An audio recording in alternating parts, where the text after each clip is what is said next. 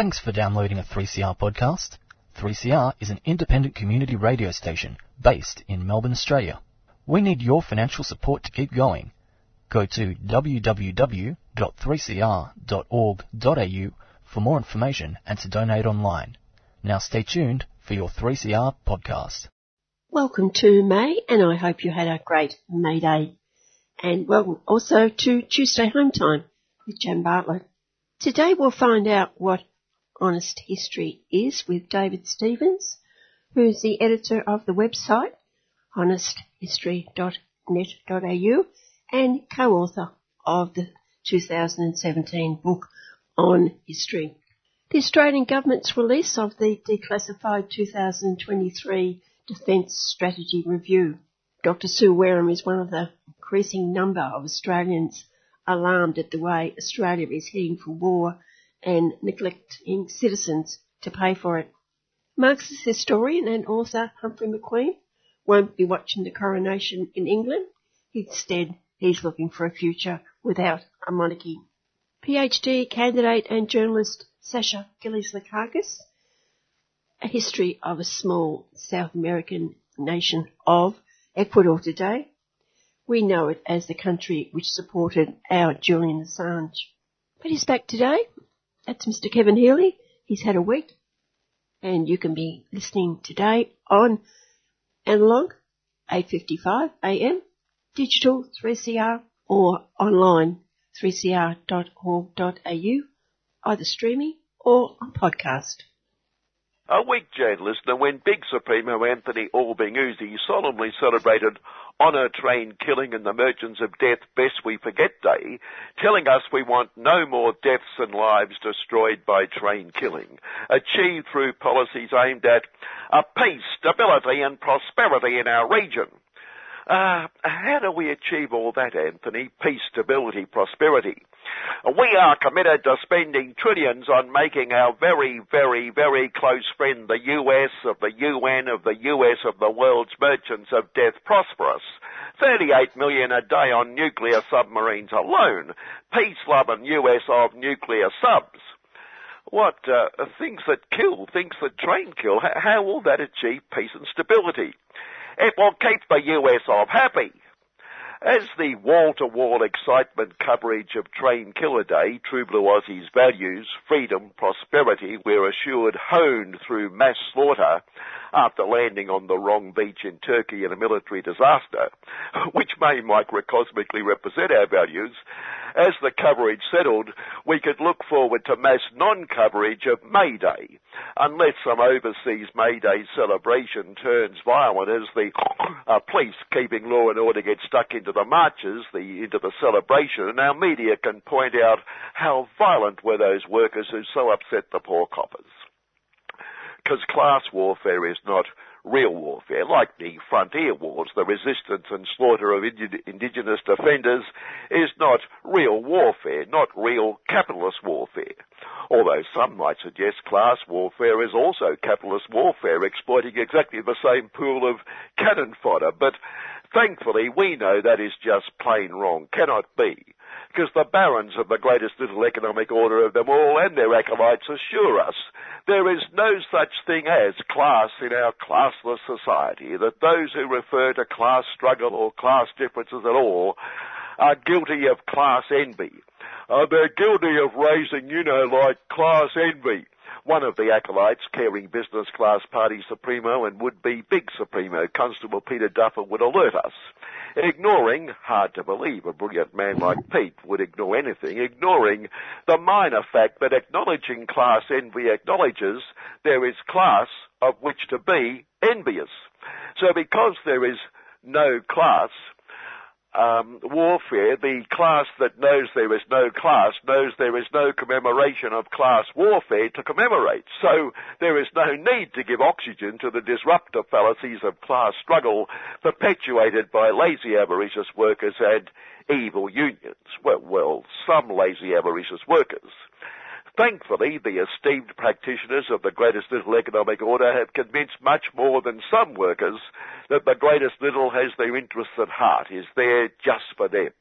Which it kinda is, because it wouldn't be there without them.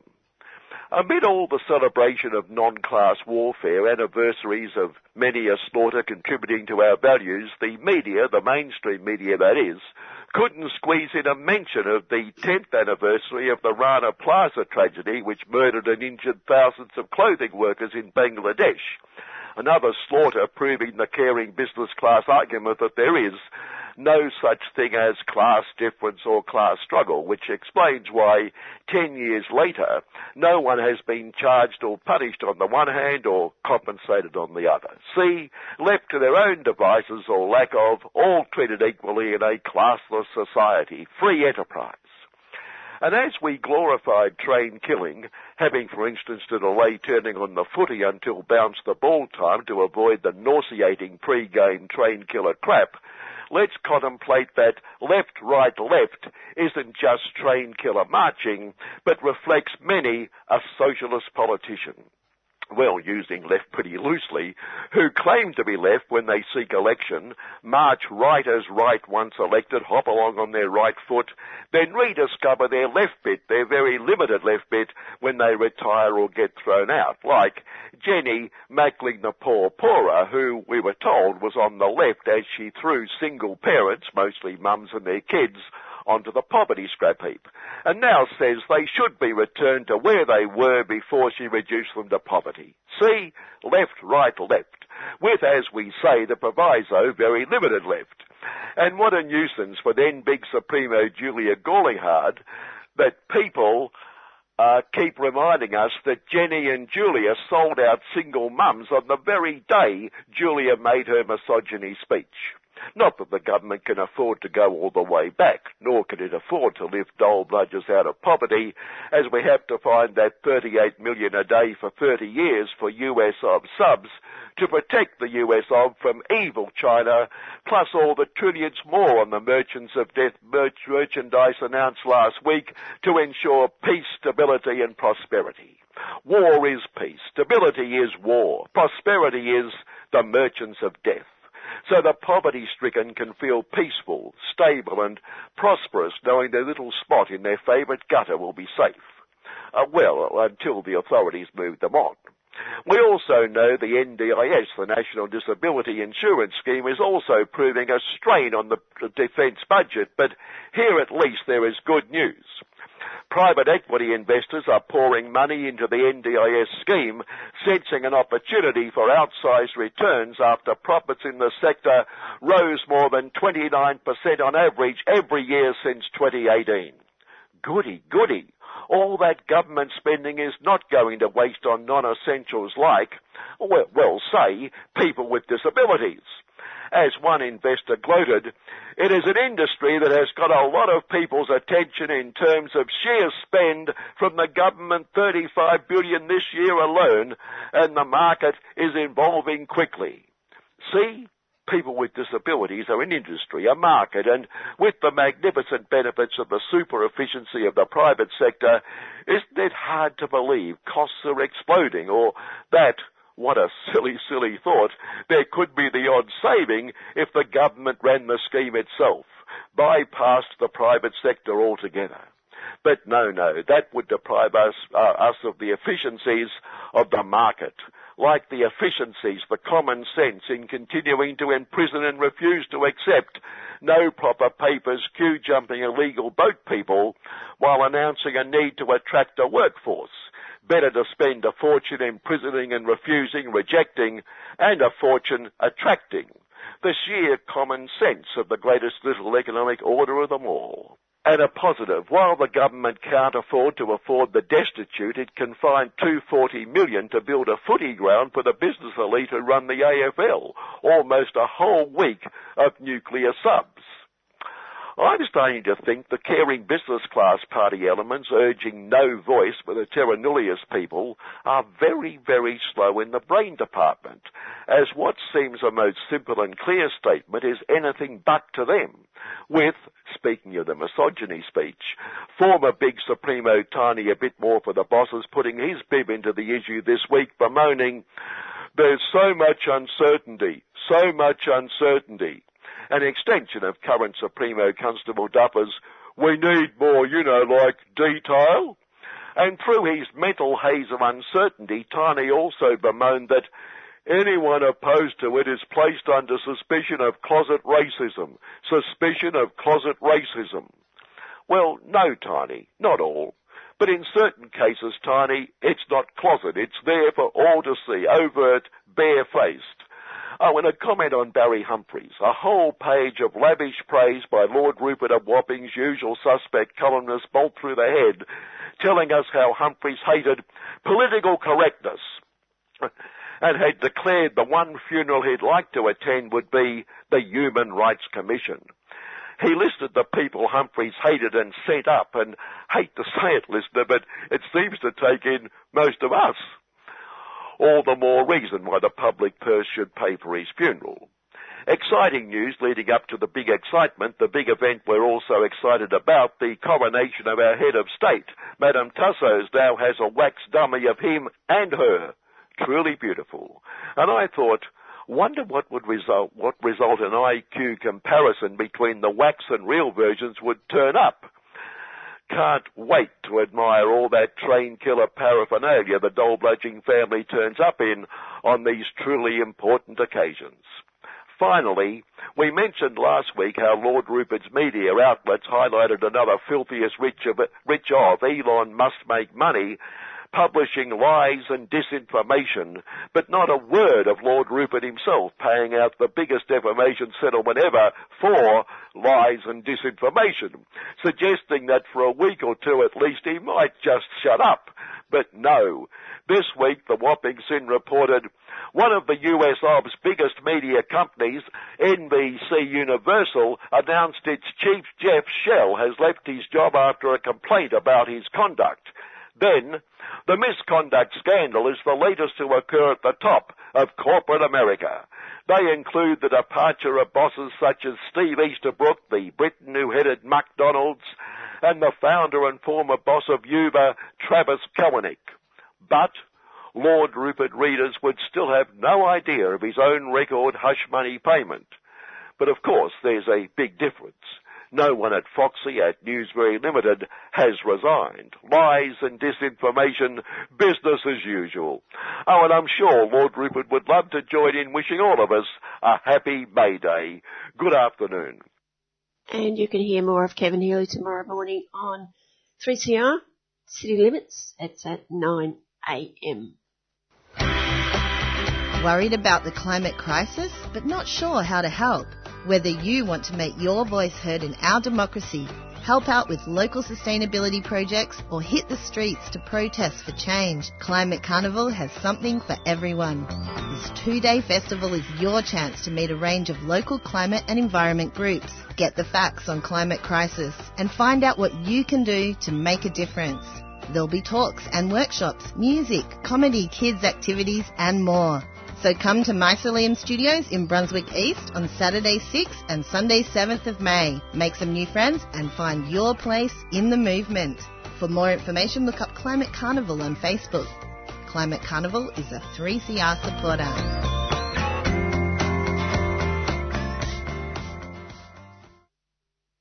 David Stephens is editor of the Honest History website, honesthistory.net.au, and co-editor with Dr. Alison Broinowski of the Honest History book, which is published in 2017. I spoke with David recently and began by asking him about that term in general, honest history. I've always believed that history is written by the victors, not the losers in battles or history or society. What does history mean for you? Honest history. We argued a lot about that 10 years ago when we started all this. And it's essentially interpretation that, which is based on evidence. I mean, all history is interpretation, although, because the interpretation can change as the evidence changes, as, as we know with the frontier wars, there's current stuff that people just didn't recognise that certain things had happened, but now they do. But to us, science history is just evidence-based um, interpretation of a nation's past. People, we got into a terrible argument early on with Brendan Nelson because one of his historians had complained to us that, that we were saying that some historians aren't honest, which meant I think that historians that, that he was accepting the complaints from thought that it meant we thought they had their fingers in the till or you know something nasty. But all we said was that no, it's just evidence. You can if you've got the evidence, you can prove that black is white and and white is black. But the, the, the story that historians should be telling is one that's based on evidence. You can even peddle myths if you like, as long as you know the difference. And the trouble with the sort of stuff that the War Memorial has peddled over the years is they don't know the difference between what's a myth and what's what's evidence. I mean, the one that one in particular that they have always been supportive of is the story that um, Mustafa Kemal Ataturk, the um, Turkish leader in the 20s and 30s, who'd been at Gallipoli, he said this thing. Um, those mothers who weep for their boys, let them know that, that we're looking after them in our ground, uh, in our land, and our, our, their sons are our sons. He never said it. I mean, there's no evidence he ever said it, but it's lovely words, and people keep repeating it. And we keep saying, we say there's no evidence that he ever said it. And, and there's considerable evidence that the whole, whole mythical uh, words of Kemal Ataturk um, arose later for Turkish, internal Turkish political reasons. But we even got quite a distinguished historian saying, well, look, unless you can prove he never said it, you know, we'll still talk about it.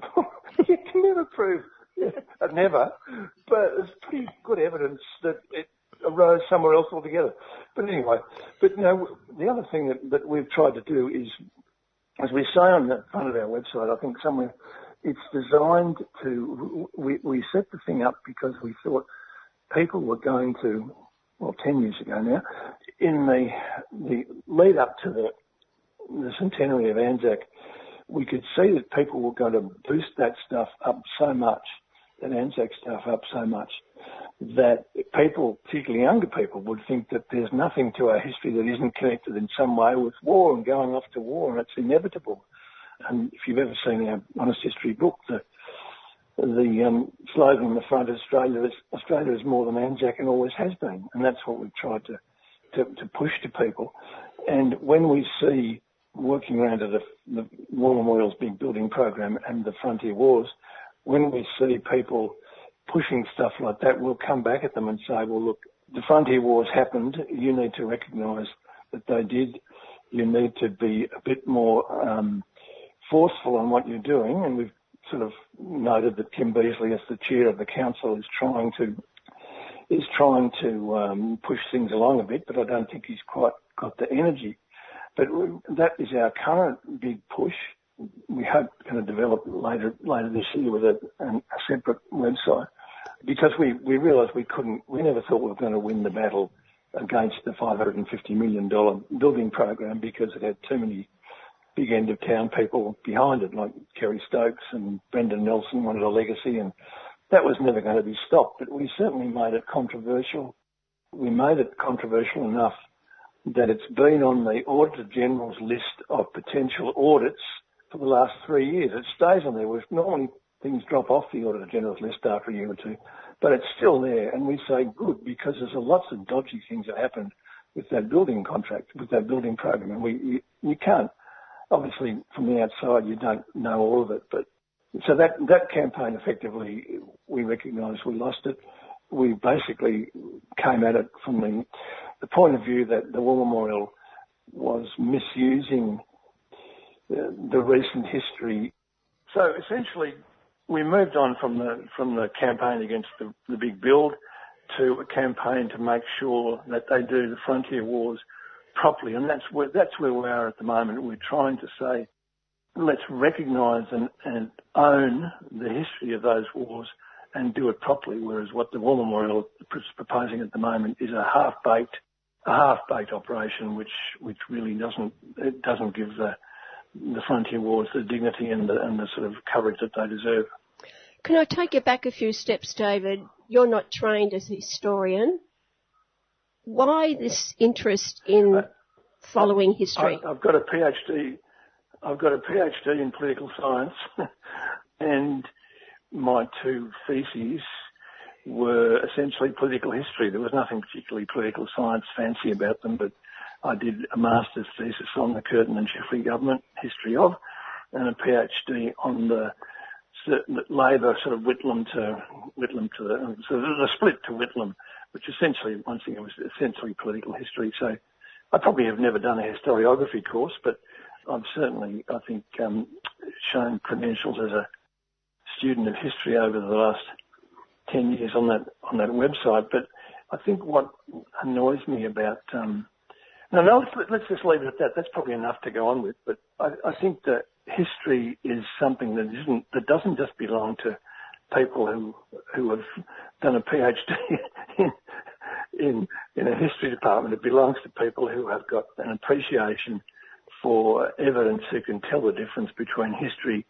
and myth, and um, who are prepared often to stand up to quite vicious criticism from people who have a different a different view. I mean, Frank Bongiorno a number of years ago wrote an article about um, Anzac uh, where he said if you don't believe the received view of the importance of Anzac in Australian history, you will get shafted quite heavily by people who do believe that sort of stuff. So it's it's a it's an area where you, you've got to be, um, and some of the criticism that we that we copped from Brendan Nelson when he was still at the Memorial was quite quite vicious and quite un, uncalled for and unfounded. But he's a politician. He knows he can bullshit on and people believe it. Uh, David, who were the others who were with you at the beginning and encouraged each other to look into this issue and do something about it? Essentially, Peter Stanley, Sue Wareham, whom, whom you'll know from other contacts, a fellow called Brendan Kelson, not Brendan Nelson, Brendan Kelson, who's now now no longer with us, but who was a previous previous director of the War Memorial, Michael Piggott, who was um, a big wheel in the archives. Um, he used to be uh, the archivist at Melbourne University, and then was a sort of senior person in um, in the Archives Association.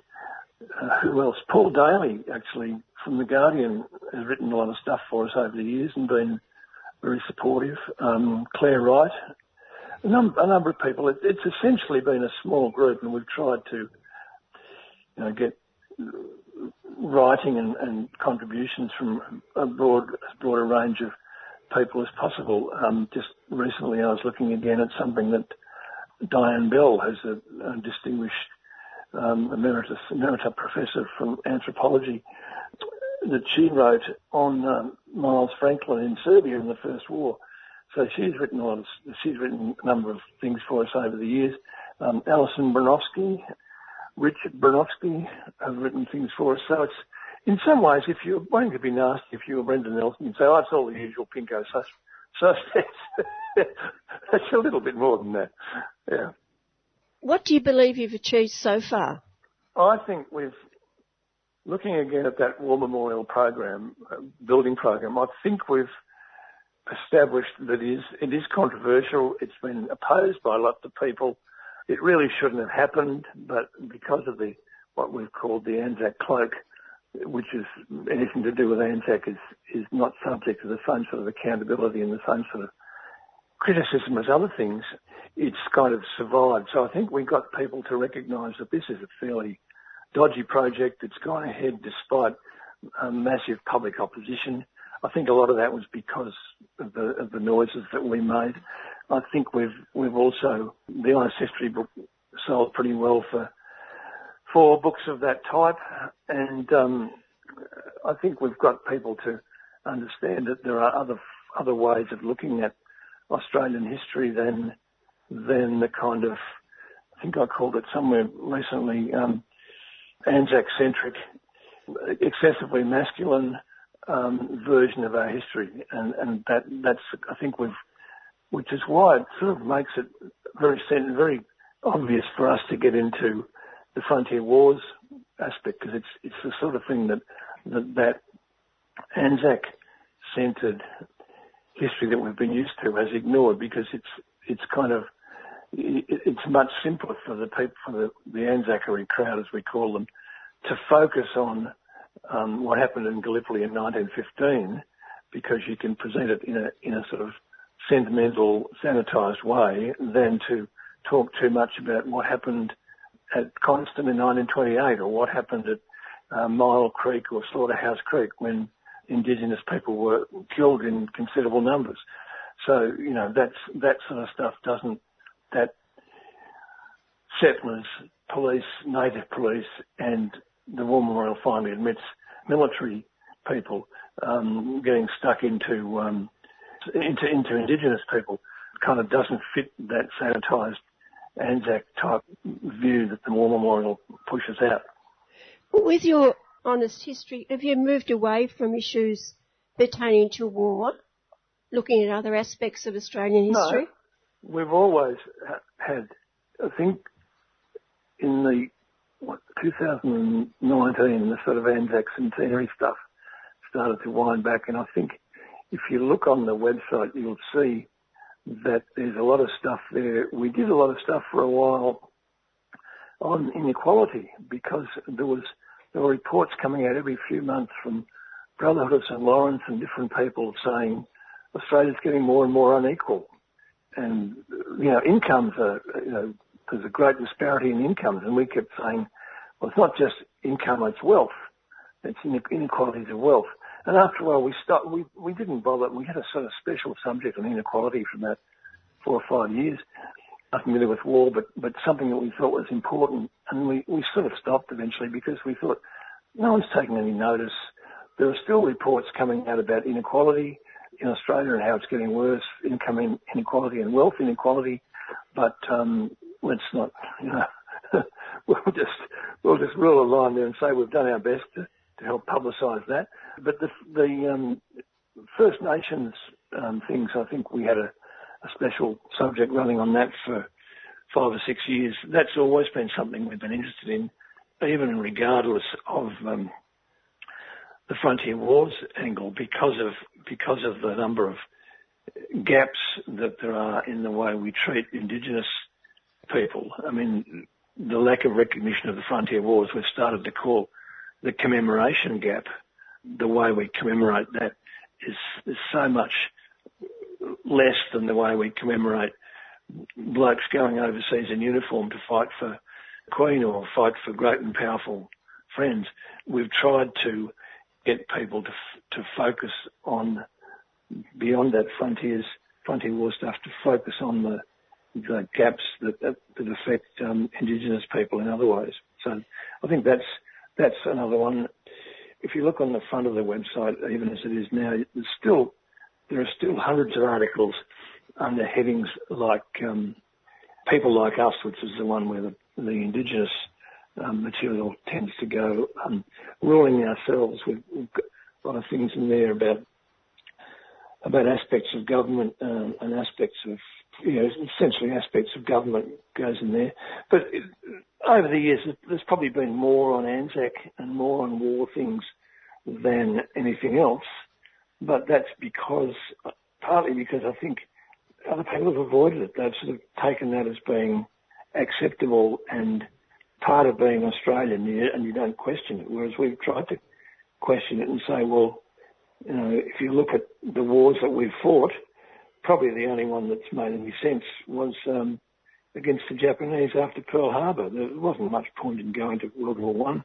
There wasn't much point in going to Vietnam, Afghanistan, Iraq, some of the peacekeeping operations you can justify, but we go overseas for, this is point that Sue Wareham makes, we have some, we have a, a long, long history of unjustifiable wars, unjustifiable, unjustifiable involvement in wars, and we seem to be doing it all over again. I mean, the pictures that we've seen recently of um, the British Prime Minister, the Australian Prime Minister, the American President, you could have had the same sorts of pictures in 1941 or 1942. It hasn't, we haven't moved on much.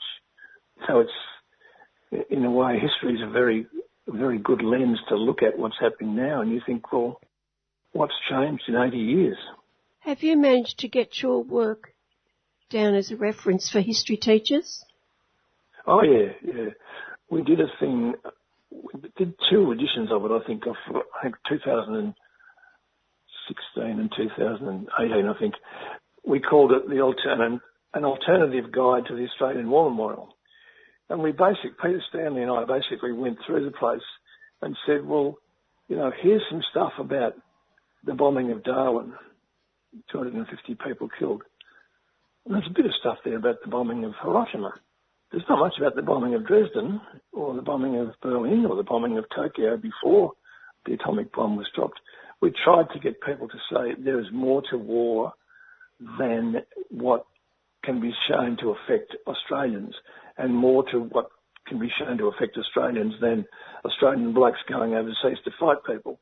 So a lot of that stuff, that alternative guide was I think downloaded about 3,000 times altogether, mainly by, we think, teachers using it with their students. The Honest History book's been uh, used by um, history classes. Uh, we had quite good connections for for a while with history teachers associations. I did a couple of gigs with history teachers associations in different places and wrote articles, but um, a lot of that stuff has wound down a bit, partly because I'm getting older, but also because the focus, their focus has kind of spread a bit away from the, the things that were highlighted during the Anzac centenary. The other thing we did, we've, we've always focused on the curriculum, the issues about curriculum. And, um, and when Alan Tudge got excited about the fact that Anzac wasn't being taught enough, we, we made sure that, that was publicised and said, you know, what is this guy on about? Is this the tudging of Australian history that he think, thinks we, you know, we've got to boost the Anzac angle? So we've, we've, we've tried to kind of keep that curriculum stuff as it bobs up now and then on a bit of a profile. But I think, you know, we've got a lot of history teachers who've followed us on Twitter and have um, communicated with us over the years. But it's still, I went and spoke a couple of years ago to some students from Western Australia who were visiting the memorial and gave them the spiel about look more broadly than what you're being what you're being shown, and ask questions, and I could see they were kind of interested, but but as they went off, they basically they were starting to focus on the guns and the tanks and the particularly the boys, the guns and the tanks and the, the shoot 'em up stuff, which the memorial does so well. So it's it's it's a hard it's a hard um, road to hoe, I think, to kind of divert children I think a lot of teachers will say we don't always use the stuff that DVA gives us, because DVA is very good at handing out, you know, freebies and posters and different things. But a lot of younger teachers do tend to fall back on that stuff, and we try to encourage them. We have tried to encourage them to look more broadly at other ways of looking at Australian history. Well, you wrote just on the 10th of April this year some signs of progress on frontier wars at the memorial but questions remain. What are your questions? Yeah. Well, the questions, we've done a couple of things since then. Essentially, Kim Beazley has been in the job for, uh, as chair of the council for four or five months now. He said, he's made a number of statements which essentially focus on three or four things. He said, we need to have a substantial presentation of the War Memorial, at the War Memorial of the frontier wars, which is good, but what does substantial mean? How substantial is substantial? He also says we've focused too much on massacres.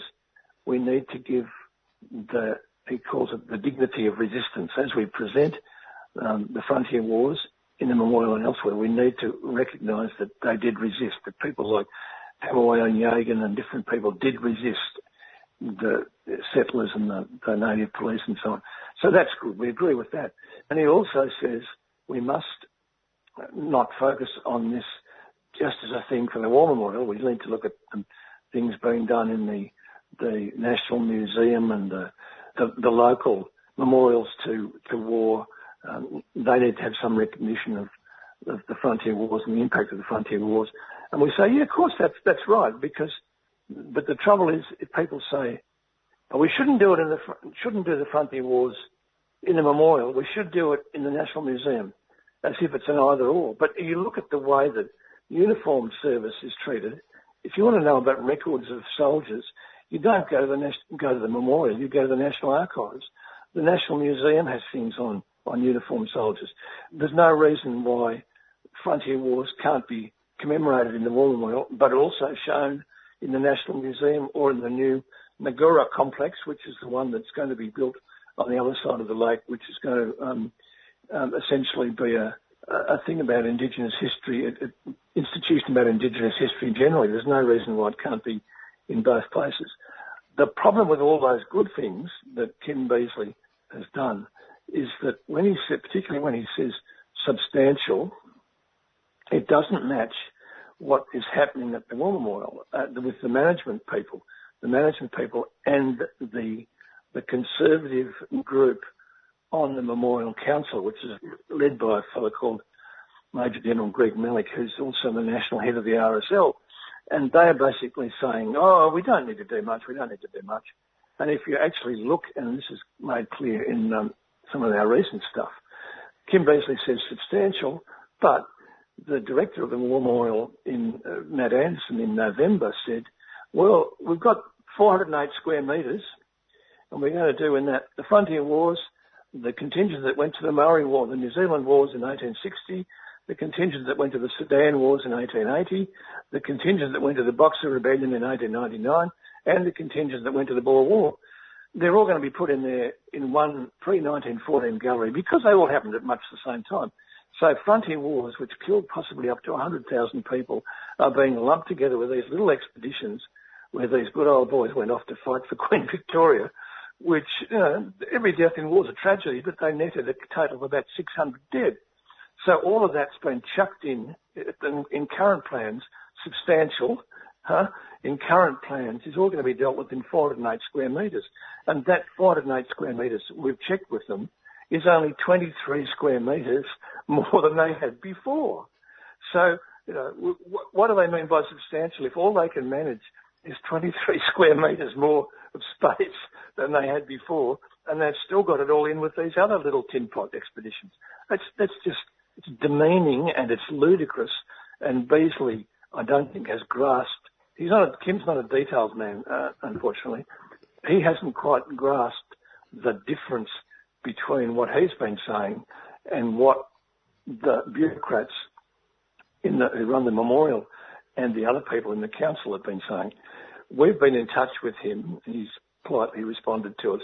We think, for example, the most recent thing over Easter, where he started to try and define in an article in the Canberra Times, he was interviewed the Canberra Times, he started to get to try and define a bit more what he meant by substantial.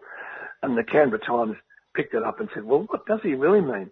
We think that, although no one's saying so, we think that they are reading what we're saying and trying to respond to it.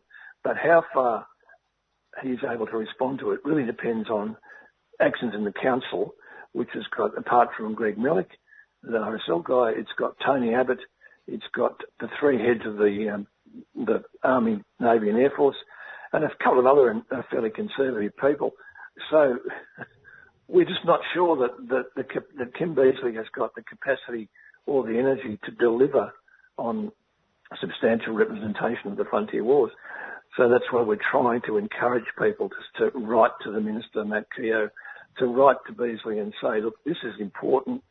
There was a poll in the Canberra Times the other day, 600 people, it's their standard panel where they ask people questions, um, and it was 68% believed that the War Memorial should present the frontier wars.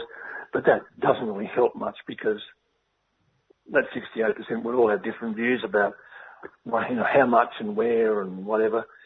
Henry Reynolds, the historian who's done a lot of work on this, said, we'll really know that there's been change if we ever get to the stage where right next to the tomb of the unknown Australian soldier, there's a tomb of the unknown Indigenous warrior in the Hall of Memory. I don't think that's ever going to happen, but it, you know, it is worth considering if these wars are, as Henry Reynolds said, our most important war, foundational, killed possibly 100,000 people, which is about the same number of uniformed people that were killed in the wars where we sent them overseas, you know, why shouldn't they be commemorated in the same way at the memorial as we commemorate the soldiers that were died that we sent uh, overseas? I mean, it's a hard question to answer, and I think the only way you can answer is to say, oh well, you know, it's a different thing, and um, it's you know we're talking about a different sort of service, and there are a few more points. The the other point, the point which tries to sort of pull it all together, I mean, mentioned this in a couple of uh, recent articles, is the concept of defending country. If you look at what Ananta and Noongar and Wiradjuri and different people did when they were fighting against settlers and fighting against police and, and military detachments, they were defending country. They were defending their country.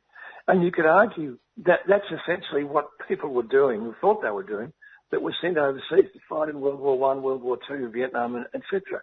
There's a common thread about uh, on defending country, which we should be able, with a bit of imagination, to apply both to the people defending their country on their country, the indigenous warriors and their, their families, defending their country on their country, and the people that we sent overseas supposedly to defend our values or to defend Australia or to, you know, to fight uh, fascism, whatever, overseas. I mean, it shouldn't be too hard to make that leap.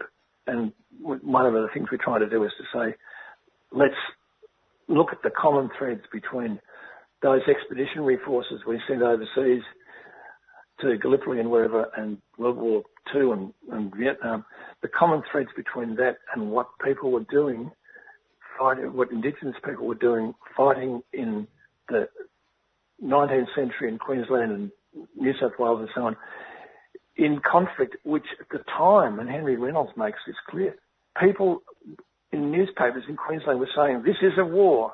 We must treat it as a war as if it was a war against Kaiser Bill or someone. This is a war and we need to treat it as such. They knew it was a war. We've kind of glossed that over since and said, oh, there were just a few skirmishes and people, you know, we didn't, wasn't really all that big a deal. But one of the points we make is that no one knows actually how many were killed in the frontier wars. The War Memorial itself admits to 20,000. They've got that on their website. A fellow called Robert, I think it is, Ørsted-Jensen and Raymond Evans, the work that they've done in Queensland says they reckon 65,000 or more Indigenous people were killed in Queensland alone. So in the frontier wars. And if you go beyond that and you say, well, maybe 100,000, the fact that we don't know how many is indicative of how importantly or how unimportantly we've treated it over the decades that we know uh, down to the last man almost and last woman how many people were killed in the wars in our, our official wars overseas. But we don't really know and we've never tried to find out properly how many died in the frontier wars. So that's sort of significant that, that one figure is is pinned down to the last the last uh, dead Anzac but the frontier wars, it's kind of, well, we think it's about somewhere between this number and that number, and we don't really know. That to me is appalling that we haven't got that grasp on our own history.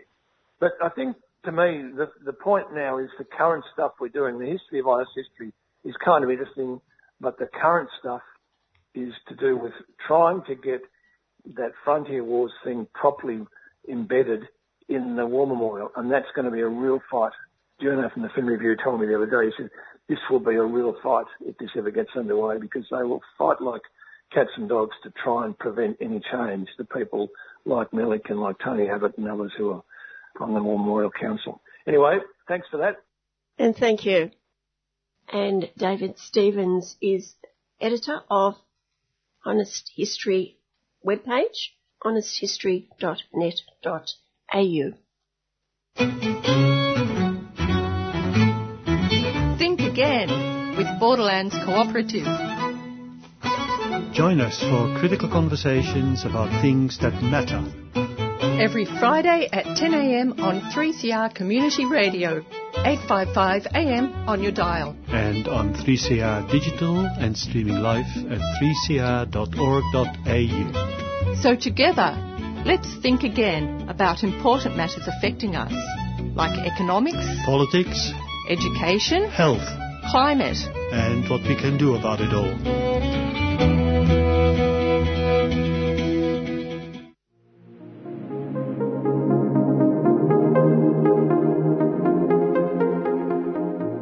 The Yoorrook Justice Commission is the first formal truth-telling inquiry into injustice experienced by First Peoples in Victoria. From Thursday, April 27 to Friday, May 12, Yoorrook is holding public hearings to question Victorian government ministers, senior bureaucrats and Chief Commissioner of Victoria Police about injustice against First Peoples in the child protection and criminal justice systems. You can watch the hearings online or make a submission at yoorrookjusticecommission.org.au. A 3CR supporter.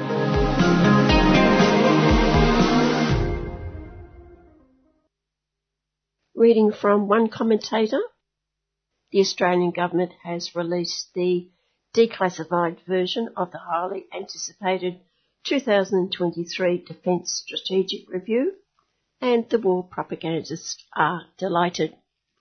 Not so Dr. Sue Wareham, the president of the Medical Association for the Prevention of War.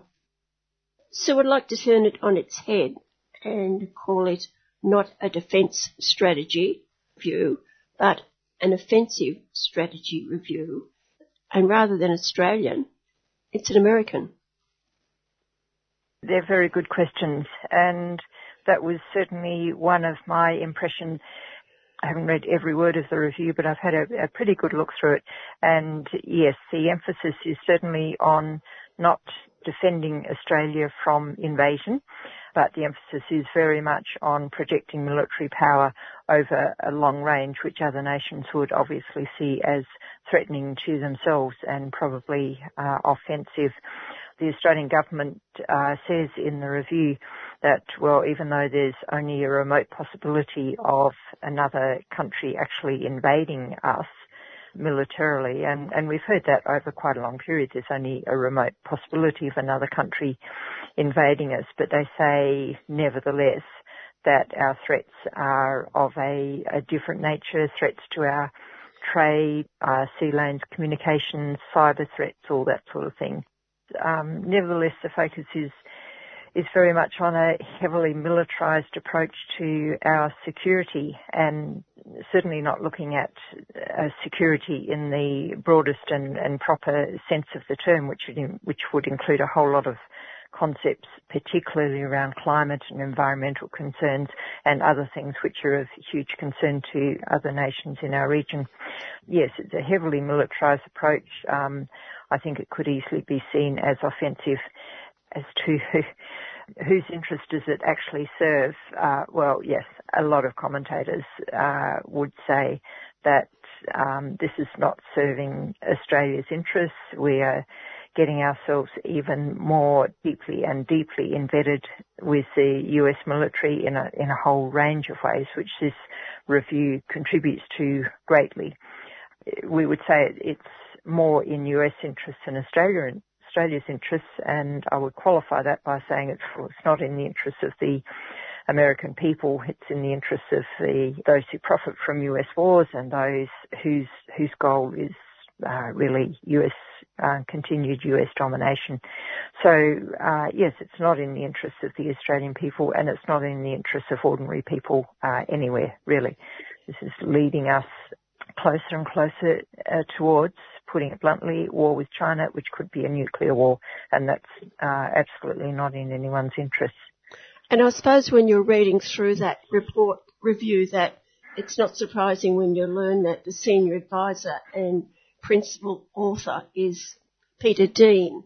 He's a professor and director of foreign, policy and defence at the US Studies Centre at Sydney University, and that studies centre is funded by the United States. Yes, that's a a very fair fair point, and it's uh, deeply alarming that Professor Dean uh, was involved in this way as one of the key people in putting the Defence Strategic Review together.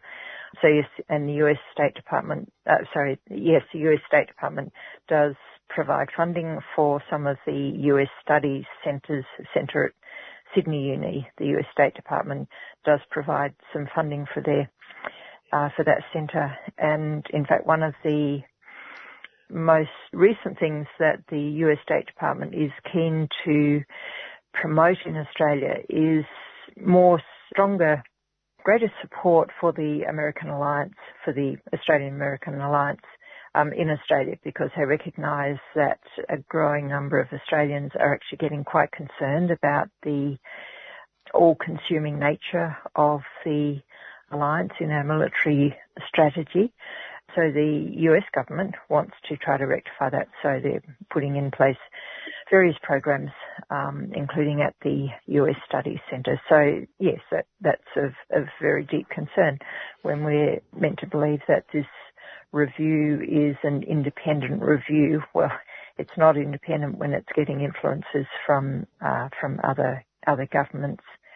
Um, and I should say also that in keeping with so much that government does these days, um, especially in the quote security end of, end of quote sphere, um, there's a lot of secrecy around it, and none of the submissions were made public. So we don't really know. In fact, we, we don't know at all um, who submitted, who said what.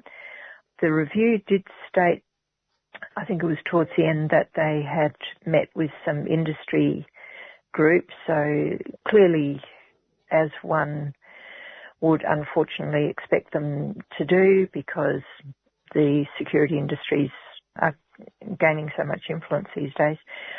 So clearly, there were there was consultation with those industries, that, some of which at least profit from wars and armed conflict.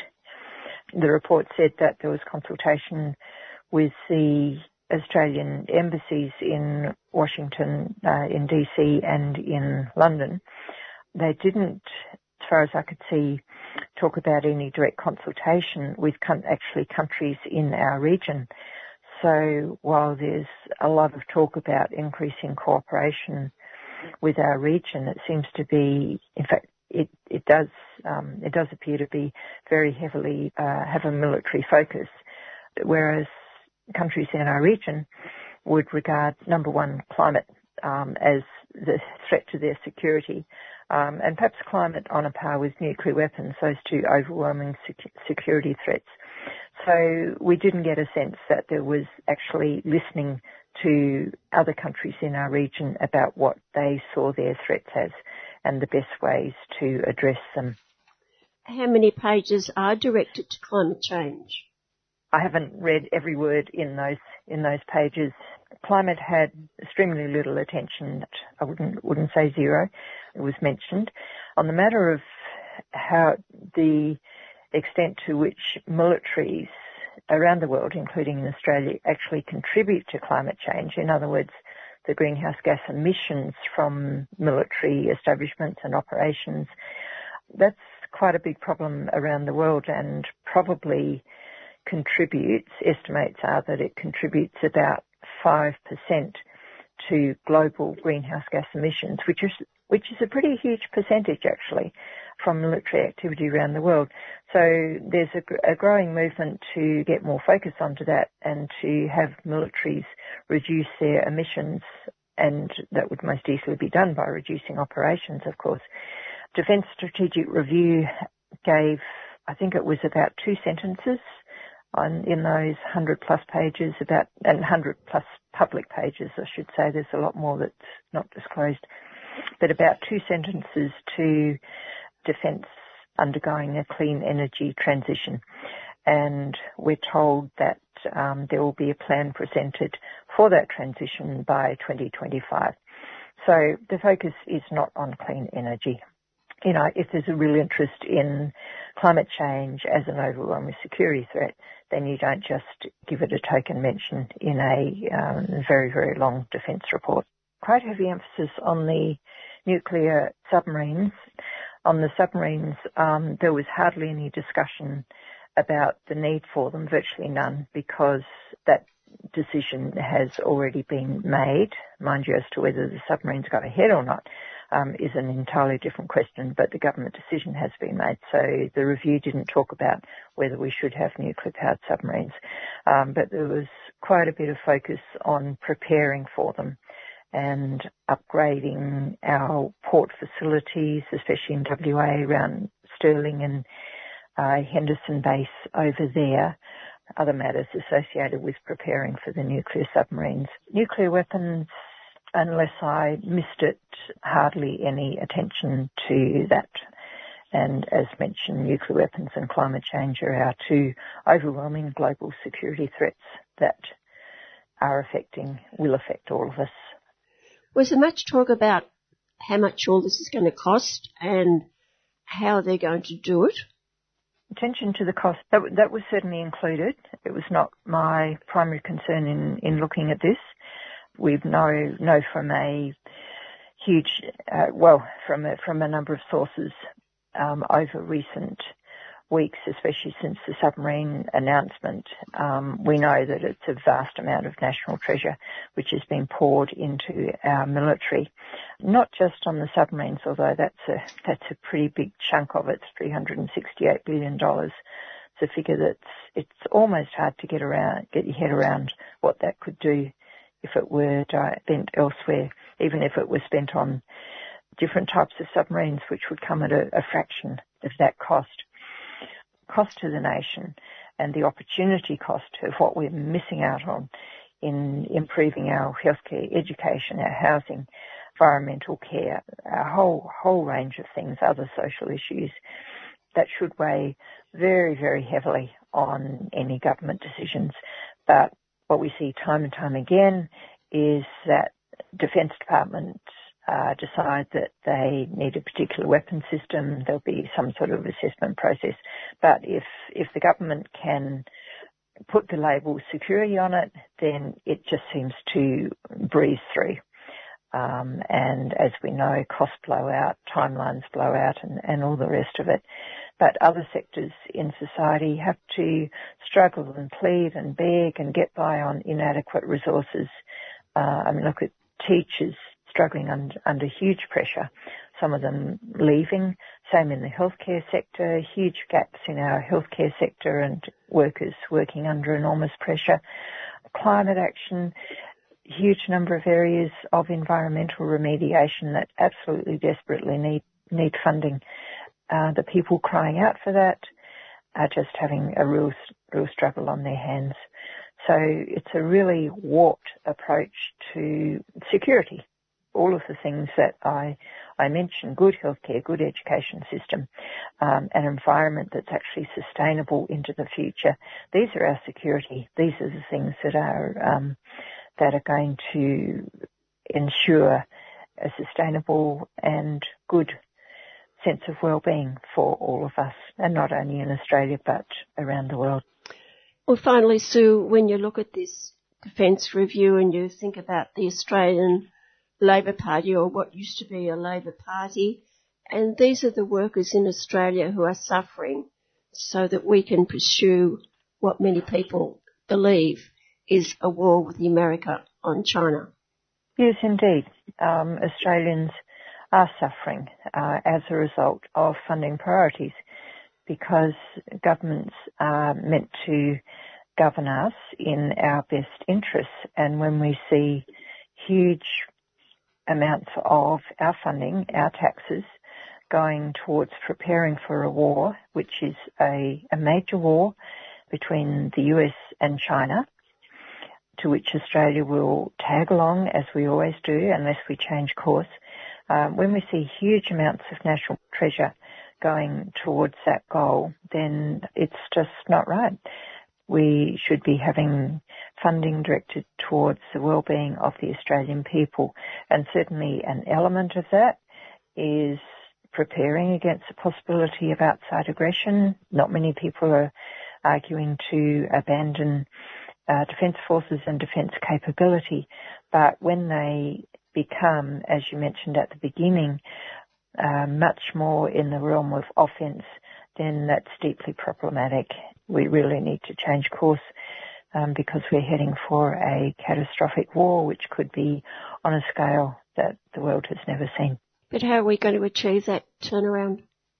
We need people to be active. We need people in whatever sector, whatever area of society is a concern to them to speak loudly, and I know a lot of them are doing that, and to demand that our resources are going towards making better lives for the Australian people and making us and our region all more secure. And we don't want our national treasure being poured into preparing for a war between two superpowers, both of whom are nuclear armed.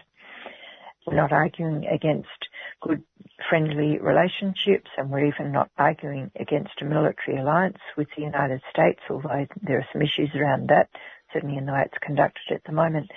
But if we are to have an alliance with the United States, then it needs to, it needs to be on equal terms, equal roles in the partnership, not having Australia as the usual term lapdog, which unfortunately is the role that we continue to play.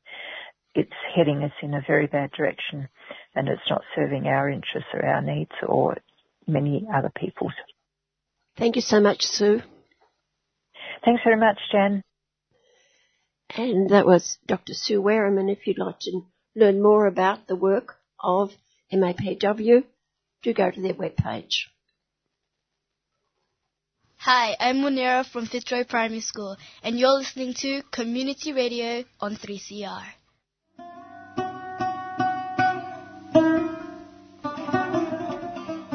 Join the National Day of Action on May 13th to mark 75 years since the Nakba, also known as the catastrophe, when 80% of the Palestinian people were ethnically cleansed from their homeland and over 530 Palestinian villages destroyed to create the State of Israel. Today, Palestinians on a daily basis are still resisting the loss of their homeland and human rights, insisting on their right of return and sharing their truth. Join them in their fight for justice and a free Palestine at 1 p.m. Saturday, May 13th at the State Library. That's 1 p.m. Saturday, 13th of May. Free Palestine Melbourne is a 3CR supporter.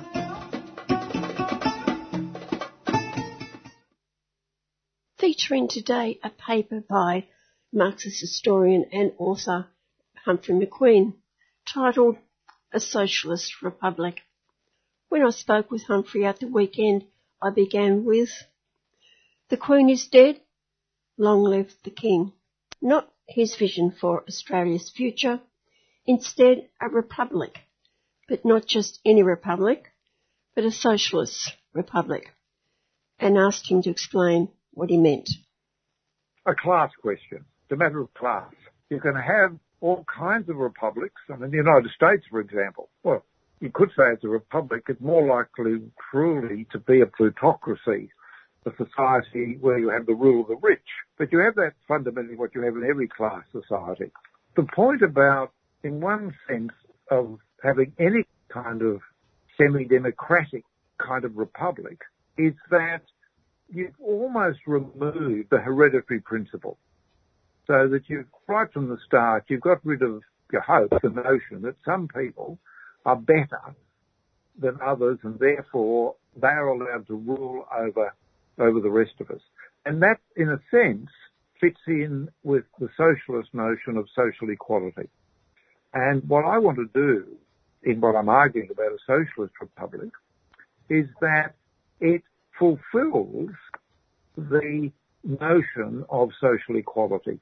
Uh, whereas what we're getting at the moment is always, well, not always, right at the beginning, in 75 things, things were quite different. But what's happened with Turnbull and people since with the, with the Republican movement, it's just become quite, well, their slogan, as you know, is we'll have a resident for president.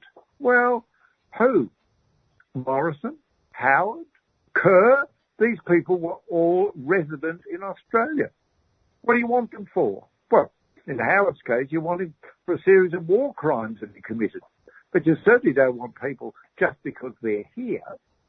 And nor do you want them necessarily just because they were born here. The old Duke of Wellington, who was born in Ireland, had a wonderful argument when people would say to him, you're Irish. He'd say, the fact you're born in a stable doesn't make you a horse. Doesn't make you Jesus Christ either, but we won't go into that for the moment. So it's the basic principle of social equity that it's the attack on, on the class notion of these things. And there are plenty of other examples of this around the world that we could go into. Because of the two years I spent in Japan, I was very aware of that aspect of the Japanese emperor system, for example. One of these things about post-war Japan is you had, as somebody said, you had the ex-god Hirohito as the emperor. And they were calling him by then and the successor, they were referred to as a kind of salary man, which is their, you know, term for an office worker. He wasn't God anymore. He was just another salary man employed by the government to do certain things. So, I mean, one of the things that surprised me when I got there was the number of Japanese I spoke to. I mean, at the university or things, you had to be reminded they still had an emperor or that it was there. Think, oh, yes, they said yes. So what I discovered from my contact with a group of members of the Japan Communist Party was that their objection to the emperor was not to the person. Their objection was to what they called the emperor system. And there are two elements to that. One of them is specific to Japanese society. In Japan, there are something like two to three million people, the Burakumin, who are the untouchables. They're the, the people in the past whose families were grave diggers and butchers and did all those sort of stuff. They are marked down and, you know, the big corporations kept lists of who these people were and their family names and connections.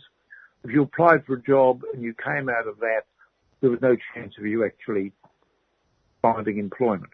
What the Japan Communist Party was saying, this links into the whole basis of the emperor system in terms of the Shinto belief in absolute, absolute purity.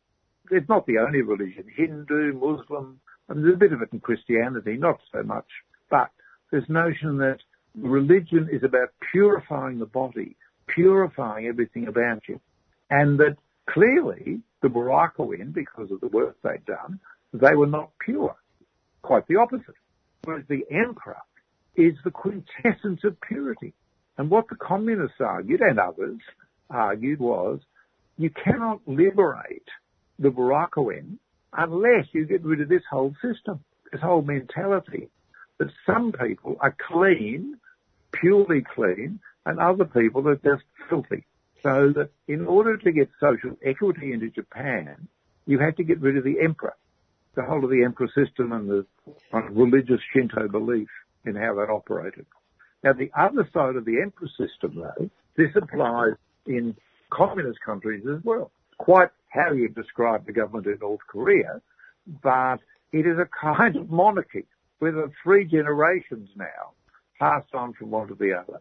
It's not hereditary in the constitution, but it, yeah, might as well be because it looks as if they're going to pass it on again.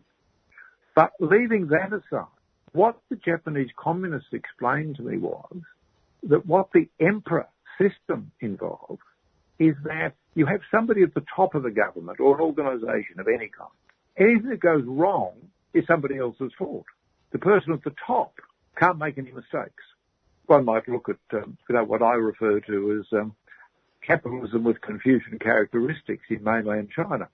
You've got, you can certainly point to that sort of attitude there over a long period of time and, and elsewhere, but it doesn't have to be in that kind of society. I mean, you can point to it in all sorts of organisations, and in fact, one could point to it a certain number of organisations in Australia where this notion, whoever is on top, is kind of perfect and can't be criticised. They get everything right. And this is the emperor system, as the Japanese described it.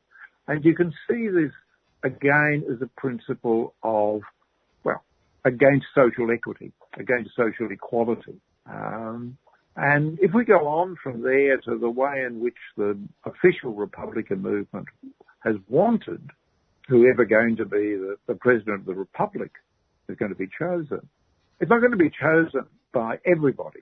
It's not going to be a popular vote because they're frightened of the people. That's the fundamental thing. Old Bob Carr said, well, if there's a popular election for the president, I'm going to oppose the Republic. And what he was speaking of is the contempt that all those political leaders have for everybody else. They cannot believe that, that the popular will in a debate, in an argument, could actually come up with the right answer. Whereas we, this tiny elite of people, these kind of gangsters who've gone after this Albanese and, and Minns in New South Wales, they've gone to this rub shoulders with these gangsters. You know, we're supposed to believe that they're in some way in a better position to choose how the country should be run. Whereas any kind of republic that I want anything to do with, it's got to be something, first of all, as I say, that is based on social equity and then based in the popular will. Now, of course, in that there will be a big contest, but we have to believe that we can put up a good case and our side is able to win. As an old unionist said to me, you know, many people say this, of course, if there's a dispute in a workplace, there are two ways of going about it. The executive can decide, or you can put it to the rank and file. If you put it to the rank and file and you win, well, that's great. If you put it to the rank and file and you don't win, that's not bad either, because two things have happened. You've engaged in an education campaign. You didn't convince everybody, but you got the ideas across. And secondly, you've got a chance to learn from your own mistakes, which you don't always do if things always turn out your own way. So even if, God forbid, there were an election for the for the presidency of Australia, and you know Scott Morrison managed to get elected, we'd have to say to ourselves, what have we done wrong? We don't say in that wonderful line lines out of, of the Bertolt Brecht poem after the rebellion in East Germany in 1953. The only solution is, as he says, dissolve the people and elect another. Well, no, that's not how a socialist should indeed see the world. All right, I want to come back to that in a couple of minutes. Can I ask you for your analysis of the French Republic? Well, there have been five of them from 1791 onwards. Um, they've had four more since then. The first thing to say about it is, you know, in France or any other country, to understand how any system functions today, you've got to see what it's come out of over the last couple of hundred years. Just as looking at the moment at the great upsurge across French society. In a way, that is a continuation of a revolutionary tradition that rose up and then went down again, rose, you know, the 1790s, 1830, 1848, 1870, and onwards. So some of those things are carried forward there. But of course, on the other side of the ledger, the ruling class, the property class, they carry their views forward too. They say, well, it didn't turn out too well for us last time, so how do we control it and run it in a different kind of way? Now, that's a long way around the background to your question, which is about what is happening with the French politics today. I mean, as you know, the three leading candidates in the last presidential election all pretty much you know, came in at about the same percentage of votes, 20, 21, 22%. Old Macron was in front by a fraction, so that into the system where you have a second round of voting, he was up against the second candidate, and most people thought she was, you know, too far to the right entirely. And a lot of people who didn't want to vote for Macron thought, well, we're not going to have, you know, not going to have her and the sort of ultra right wing views that she holds, so we'll have to vote for him. What they've landed with, of course, is what they've now got. But we're also, of course, there's this massive objection to it as well. But in the French constitutional system, what you have, which is peculiar pretty much to France, first of all, it's a totally centralized system. All power is concentrated at the political centre. We've got a federation here, so we've got various states, the US, Canada with provinces, France, everything is in Paris. Everything's pretty much decided there. And everything is decided between, there are two houses. There's a constituent assembly and there, there is also the French Senate. And there's a constitutional court, which is much more active immediately in political matters as we've seen in the last, you know, few weeks, um, than the Supreme, than the High Court will be here would take ages for the High Court here to act in the same way that, that they're able to do. And what happened was that after the kind of chaos of the Third Republic, and the Fourth Republic and things. What, what General de Gaulle managed to get through, and the, the republic that they have today, is a system in which the president has enormous powers. Nobody here is suggesting that we're going to elect any kind of president who is therefore running the country. We're still going to keep, you know, the kind of parliamentary system we've got. The French don't have that. So that the reason you've got the kind of power that is concentrated around Macron, who is, after all, carrying out the demands of the you know, the vile lot who run the European Union out of Brussels and the big corporations who want to attack the working class and ordinary people. That's really where the French system is completely different to anything we're ever likely to get here. Now, what's going to happen out of these years and months that this struggle's been going on, whether the French will then try and think, well, it's time we reorganise the system in a different way as well. I don't think that's likely to happen immediately. I don't think the crisis is at that point yet, but it's been building up for quite a few years. So big changes may indeed happen, but the French model is certainly, I mean, I think in many ways anti-democratic and was designed to be so, was to keep centralised power. When we were in Paris in 83, two years after Francois Mitterrand had been elected president, the first, you know, socialist president ever really broke the power that the old ruling class had over the whole of the administrative system. After a couple of years, things were going bad for the economy and there was a lot of opposition to him and things. And I said to, you know, someone there, is he going to be able to get himself re-elected? I think it was a seven year term in those days. So he had five more years to run. And what he said to me was, he said, Humphrey, what you've got to remember is in the case of Francois Mitterrand, you have somebody with the powers of the president of France, these enormous powers that he has, plus somebody who came up through the Third Republic and the Fourth Republic.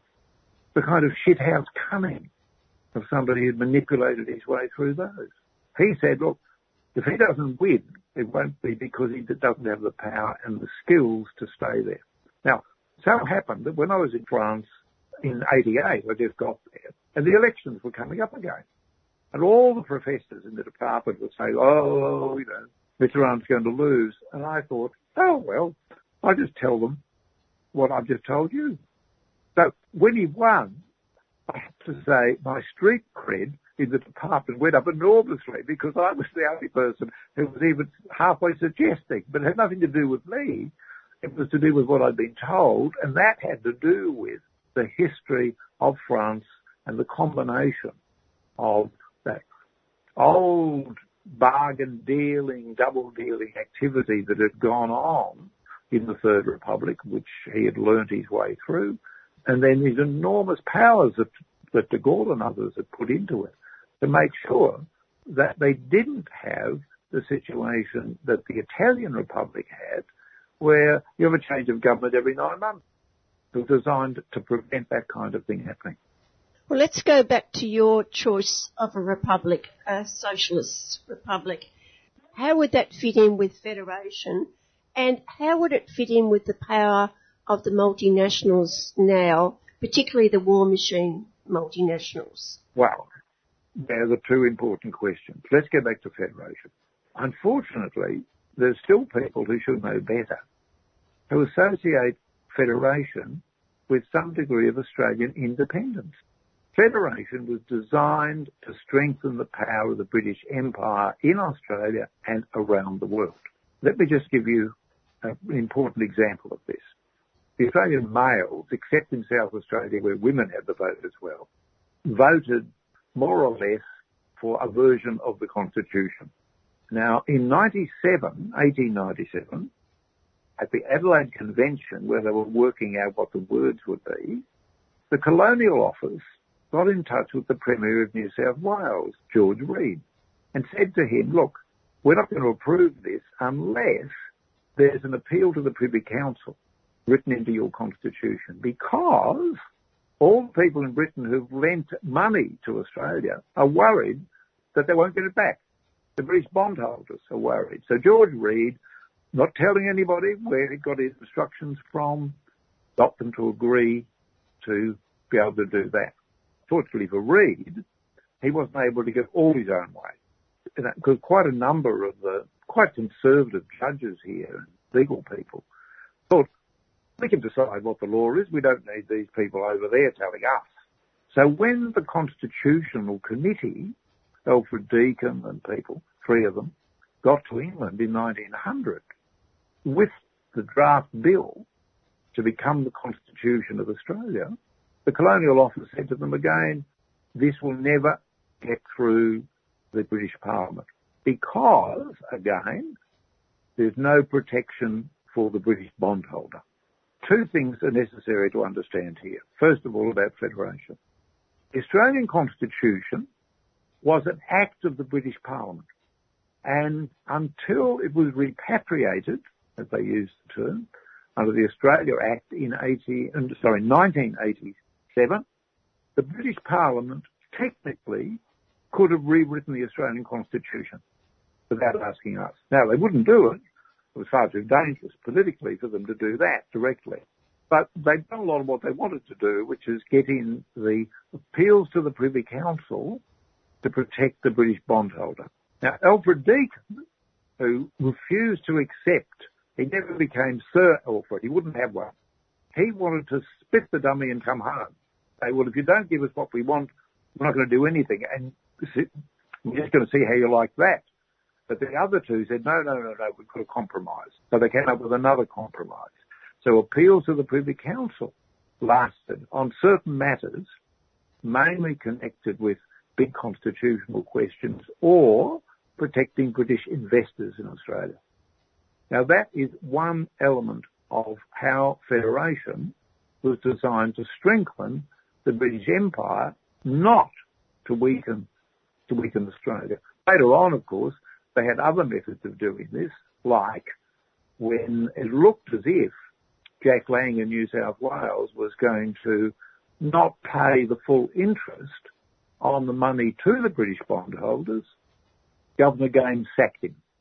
So they had other ways of doing this. They also, through the British Stock Exchange and the bond market, there was a man called Lord Glendyne. And Lord Glendyne's job was to advise all the other British banks on whether they should lend money to Australia or not. And you misbehaved, like the South Australian government did, they were spending too much money on the wrong things in 1908. Lord Glendyne said to them, I'm sorry, but you can't have any more money until you behave yourself again. Ted Theodore, the Premier of Queensland, they wanted to impose a slightly higher rate of tax on the big pastoral properties in Queensland. Many of them, of course, were owned by British investors. And again, the British bond market said, okay, if you do that, we don't lend you any money. And they didn't. So Ted went off to New York and borrowed money. The problem was, to do it, he had to pay a higher rate of interest. So within a year, he came back to to London and said, I'm sorry, I'm not going to introduce the tax, we'll do whatever you want. That's how that side of it has, has functioned. Now, across to the US corporate welfare state. We can see them everywhere, but what was happening in 75? The CIA were panic struck at what Whitlam was saying about their operations at Pine Gap. Because as you know, Pine Gap was then and still is one of the two most important communications bases that the American, that the US corporate warfare state has anywhere in the world. He was saying things I mean, they were sending cables out here saying, what the hell is going on? Is this just parliamentary politics? Is he just scoring points? Or is he serious about this? Because of, amazingly, it so happened that previously the two heads of ASIO and of ASIS had both had their heads chopped off. But these spy organisations didn't have anybody in charge. So the messages weren't getting through and the CIA aren't getting any answers. And they interpret this as being, we're going to go ahead without you. That we are serious about this. And at this point, of course, their long-term agent, John Kerr, who'd been involved with the American intelligence organizations since the 1940s. He'd spent the 50s and 60s as an agent in all kinds of things, you know, throughout Asia, sponsoring legal um, fronts for, you know, the CIA fronts in all these other countries. He'd been a real leg man for them. Now he was in the position to do them a really good turn. This is how we get to November, November the 11th, 75. Today, of course, and it's worth reminding people now that in 86, Keating government and the Hawke and Keating also wanted to introduce some control over US investors in Australia. On the Sunday after this was announced, their main banker in New York rang them up and said, look, we're terribly sorry, but we're getting all these messages from our customers here and they don't want to lend you any more money because of this bill you're going to introduce. Well, by Tuesday, Hawke Keating had dropped the bill. So they don't actually have to cut your money off. They just have to threaten to cut your money off when you come to heel. As you say, the great danger today is from the US corporate welfare state. And how would a republic, in any sense, that? Well, as I say, if John Kerr were the President of the Republic rather than Governor General, it would probably make it easier for him, except, of course, that being Governor General allowed some people to be confused about why he was doing it. And I think he was doing it you know, to protect the Queen's investments or something rather than to protect the US corporate welfare state. But what is true about all of this and why I think it's important to have somebody here in all of these positions is that, I mean, I'm old enough to remember the days in which, in those days, there were only eight songs on the hit parade. All of them came from the United States. I mean, you know, now you know, we've got the Australian music industry, we've got all kinds of people out of the top 40 now. You wouldn't expect that. But th- there were no feature films being made in Australia.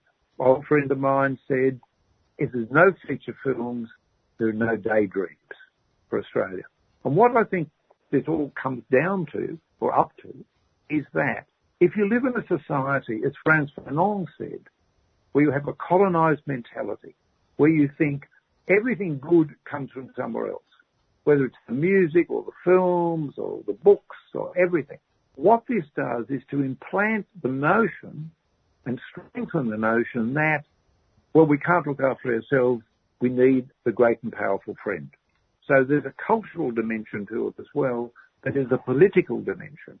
It's not upfront, it's not the immediate thing you think of, but in a world in which, uh, and there's still, a, you know, US cultural imperialism is still pretty strong around the place in all kinds of odd ways, but that's why I think it's important to do it.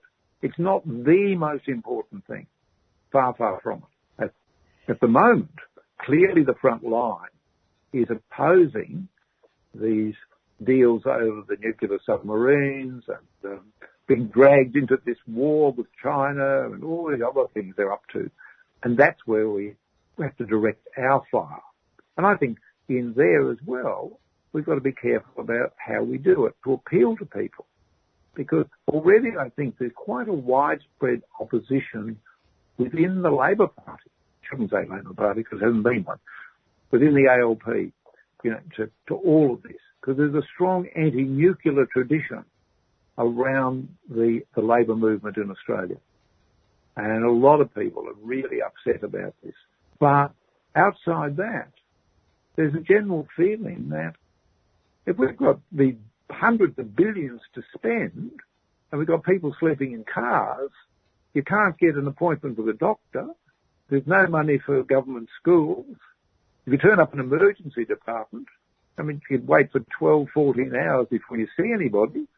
If, if you want a, a non-urgent operation, well, 12 months, 24 months, five years. People are saying, if we've got all this money and the subs aren't going to come until we're all dead anyway, why are we spending it on this rather than on making this a decent society? And that's what we've got to build on. I think we've got to work to people and bring both of those things in together, the notion of social equality. You use this money that would go on to, you know, into the US corporate welfare state because that's really where it's going. As our friend Clinton Fernandes says, this is just a subsidy to let them build their subs. That's what it's really about. As far as the Yanks are concerned, these, you know, whatever we get here in 2040 or whatever it is, that's not what they're primarily concerned about at the moment for themselves. So that we can bring these things together, that this, that we oppose the US corporate warfare state over this huge expenditure by pressing for the money being spent to advance social equality in Australia. I can't let you go, Humphrey, without asking you about your addendum from September last year, down with all the parasites. And somebody I... said to me that, well, a few days ago, they'd heard that some clairvoyant had decided that Charles would never manage to get um, on the throne. You know, the coronation would never happen.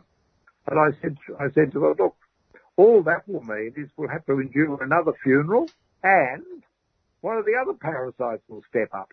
If it goes through with the machine gun, there'd be no shortage of parasites to step up and take their place. I mean, you just look at anywhere in the world where there are these corrupt monarchies, Spain or the prime example. So you, you just get rid of one and there's another one there. But in the case of what, you know, the addendum that I put up when the old Queen died, what I pointed out was that there would not be the general rejoicing that there was when Margaret Thatcher died. But it's important to distinguish the roles between Thatcher and the Queen in serving the interests of British capital. Thatcher was a representative of British corporate wealth and power, you know, the British state. She didn't own much of it. Really, she didn't own any of it, she, you know, effectively. The Queen, however, is a combination of these two things. Well, she was one of the richest people in the world. People have been publicising what the sort of crown estate is. There's not too much of it. I think Charles probably got something under one billion pound or something, poor thing. But the whole of the crown estates run to hundreds of billions of pounds everywhere. And so she actually is an embodiment of the UK class system as well as being a representative. And where she's a representative, and this takes us right back to where we started, again the principle of some people are born to rule over you. Her job, and all the ones around, her job has been to try and convince people that some of us are better than the rest of you. The way they used to do that, they'd all get done up in diamonds and flash clothes. Well, of course, that doesn't go down too well anymore. If you want to see an interesting change in the in the image of the royal family, look at a stamp collection of how the Queen appeared into the mid late 50s, dripping with diamonds. Now she looks like a well-heeled grandma, expensively dressed, but one or two jewels somewhere. And I'll end you with a funny story to cheer us all up. Princess Anne was here a few, or 20 or more years ago now, and she was doing one of these people's walks the citizens of Canberra were lined up and she was going to walk down the middle. And as she's going past, a teenager calls out to her, excuse me, princess. She turns around and says, yes. Are those pearls real? And poor Princess Anne could only say, what an extraordinary question. As if I'd been wearing fake pearls. And many thanks to Marxist historian and author Humphrey McQueen.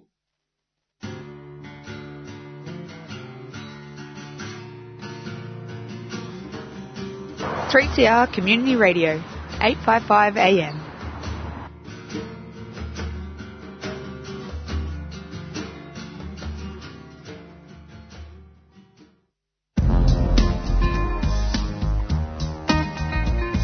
Hey Anne, mm. where else would you hear about progressive economics?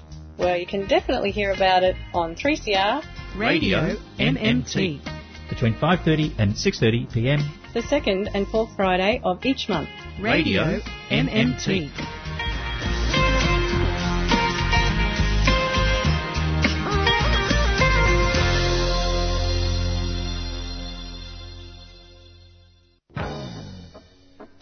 surprise, surprise. It's a show about kid stuff. What sort of kid stuff? All sorts of kid stuff. I'm Carl Panuzzo, And I'm Daniel Salvatore Christopher Larkins Panuzzo. And we are Playing the platters that matter. spinning the discs with a twist. Talking the job that will keep you alive. To, To make, make sure, sure you really exist. Every Thursday, From 3.30 till 4, right here on 3CR. 8.55 on your AM dial. We have giveaways and question time. We'll need you to SMS your favourite line. So tune in to find out what's going on in our world. On Surprise!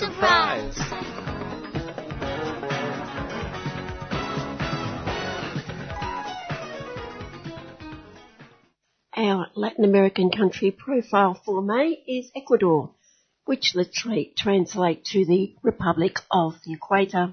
And my guide is PhD candidate and journalist Sasha Gillies-Lekakis. And Sasha, we always have a starting date. Today we're looking at Ecuador, which is one of the smallest countries in South America, and you know it is one of the smallest in Latin America as well. It's quite well known because it's got some pretty stunning natural beauty. It's considered one of the most mega diverse countries on the planet. It's got, you know, a beautiful coastline. It's of course the Galapagos Islands where Charles Darwin made a lot of his discoveries about natural selection, looking at different species of finch, the tortoise, the marine iguana. Of course, Ecuador also has quite a vast Amazon territory as well, um, and highlands in the Andes Mountains. So it's quite well known for its natural beauty, but it's a country that has had a long struggle to cement itself and its identity in Latin America. It's come under attack quite a lot in its history. Even the idea of Ecuador as, as a country has been disputed by other parts of Latin America, other governments in Latin America. And unfortunately at the moment, it's in a period of quite intense crisis. But to begin with, to understand how it got to this point, I'm of course going to start with the indigenous peoples of Ecuador, the indigenous civilizations, which are really quite diverse and there's a really large amount of indigenous civilizations inhabiting the different parts of Ecuador before the Spanish arrive. So some of the most well-known ones are the Cara and the Quitu, um, and these are full-blown civilizations. So they have, just like the, the Aztecs and the Incas, they have their own temple cities. They have really complex and vibrant and diverse trade networks because, of course, the Cara and the Quitu were situated along the Ecuadorian coastline as well as the mountains and the Amazon. So they actually served as this sort of maritime hub for trade between neighboring indigenous civilizations. It was really quite a complex and diverse indigenous sort of landscape in Ecuador prior to the arrival of the Spanish. Now, interestingly, we also see here quite a clear example of inter-indigenous conflict take place in Ecuador. And that's chiefly a little bit later in the 1400s when the Inca Empire begins expanding northward. So of course the Incas have their heartland in southern Peru. Their capital was Cusco, um, which is still a very popular tourist attraction today, close to where Machu Picchu is.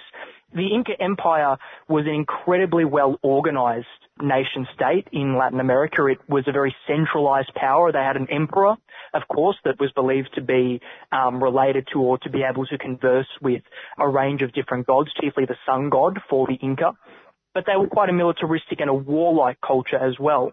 Um, they saw that it was their a right, but also a responsibility to extend their rule and offer the, the benefits of Inca civilization to other parts of Latin America. So they spread south into, even into Bolivia and a bit of Argentina and Chile, and north up into Ecuador.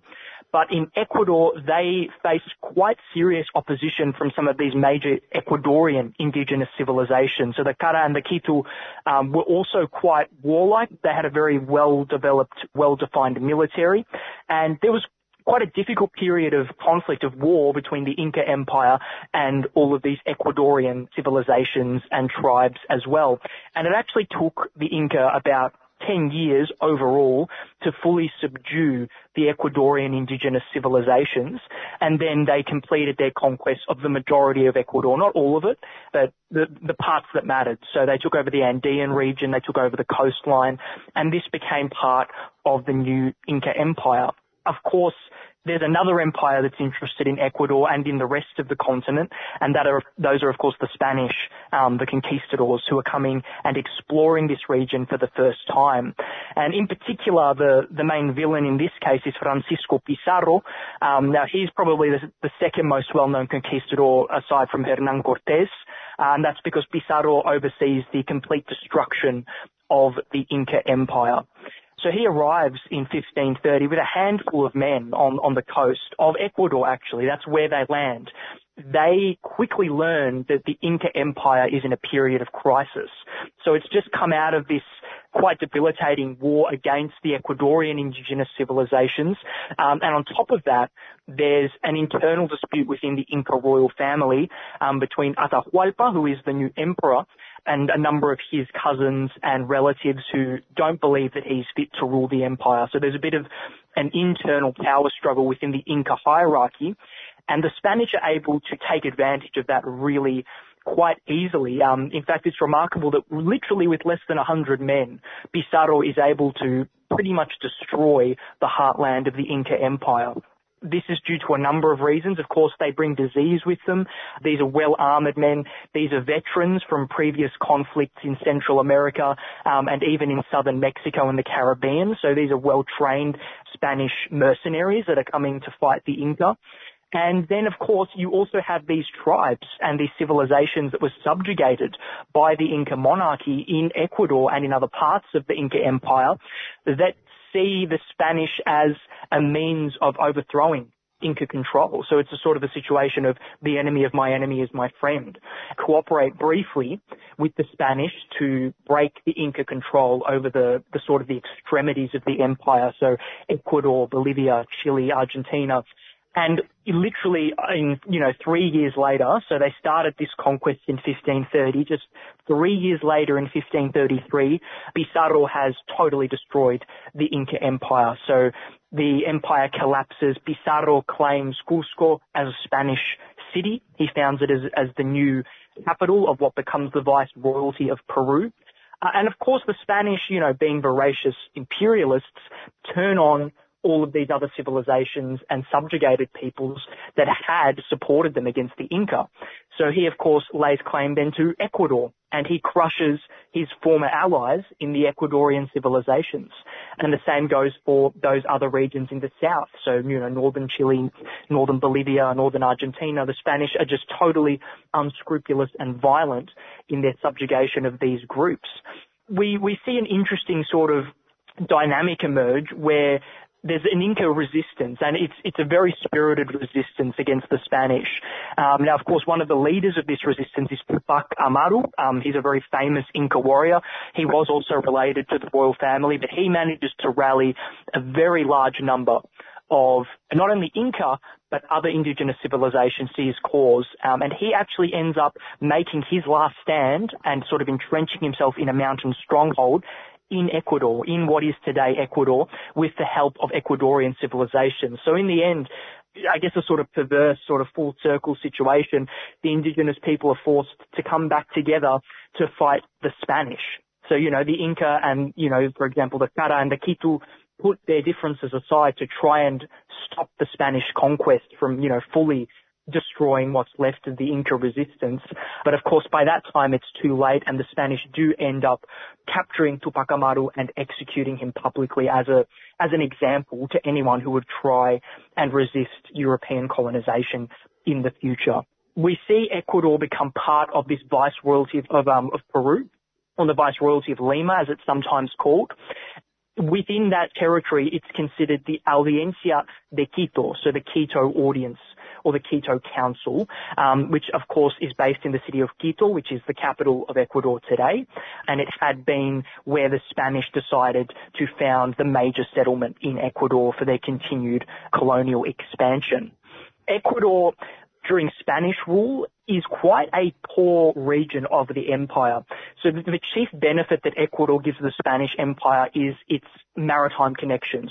As I was um, saying, even during the indigenous era, the maritime connections Ecuador had were really critical in providing prosperity for indigenous civilizations. And the Spanish find again that there's, you know, quite a lot of parts of the coastline of Ecuador that are really conducive to building ports that can stay open year round, um, very easy for ships to moor. There's, you know, ideal conditions basically to create this sort of thriving maritime trade. What has made Ecuador wealthier in the modern day is oil. That wasn't discovered yet, of course, in the Spanish colonial era. So we see traditional cash crops begin to emerge. Um, bananas in quite a lot of Ecuador, cacao as well. Um, there's a little bit of mining in the Andes, in the Andes Mountains, um, but not a lot by this stage. So really, it's providing wealth for the local elites, um, and they of course run Ecuador's land through the encomienda system. So essentially, you know, feudalism. They, the conquistadors take a large plot of land, and any indigenous people previously living there basically have to work as slaves on that land. So, so that's sort of the situation that Ecuador finds itself in during Spanish colonial rule. And of course, you have the entire Ecuadorian population virtually in a state of serfdom. And this is going to engender really fierce resistance on the part of these subjugated peoples. It's not just indigenous peoples so that it become part of the Inca Empire previously, but increasingly African slaves brought across from Guinea to West Africa, chiefly to man the ports along Ecuador's coast. And we have a really fascinating development take place, you know, culturally speaking. We have the emergence of a group of people known as the Zambo or the Zambos. And they are essentially African indigenous people. So people with either an African father or mother and an indigenous father or mother. And these, this sort of mingling does happen in other Latin American countries, but not to the same extent as in Ecuador. The Zambo people become quite a distinct group in what is now Ecuador, uh, in comparison to other parts of Latin America where that isn't necessarily the case. And the Zambos bringing together two different cultures, two different peoples that have both suffered, you know, heinous abuse at the hands of the Spanish Empire. They begin a really spirited resistance against colonial rule. So for quite some time, you know, the really remote parts of the Amazon and the Andes Mountains become uncharted territory for the Spanish. They're actually unable to fully assert their authority in those areas because the Zambos are so well organized and so well coordinated. Now, unfortunately, these regions of Ecuador are, you know, devoid of resources, devoid of any potential wealth. They're not connected to any of the sort of financial centers along the coast in Ecuador. So it's very difficult for the Zambos to do anything, you know, that would threaten Spanish rule in Ecuador totally. But for a time they are able to operate as sort of independent communities. Occasionally they come under attack by Spanish expeditions, not only from Ecuador but coming in from the Peruvian part of the Viceroyalty as well you know, it's a very difficult existence that these people live, but they manage to sort of find their own way of existing and resisting in spite of Spanish rule the Zambos are particularly, of course, persecuted, but the entire, the entire, you know, Ecuadorian populace is really suffering economically. And particularly this becomes apparent between 1700 and 1800 when there's a depression in Spain itself, in mainland Europe. Spain is suffering an economic backslide, which is really quite severe, and this ripples out into the colonies.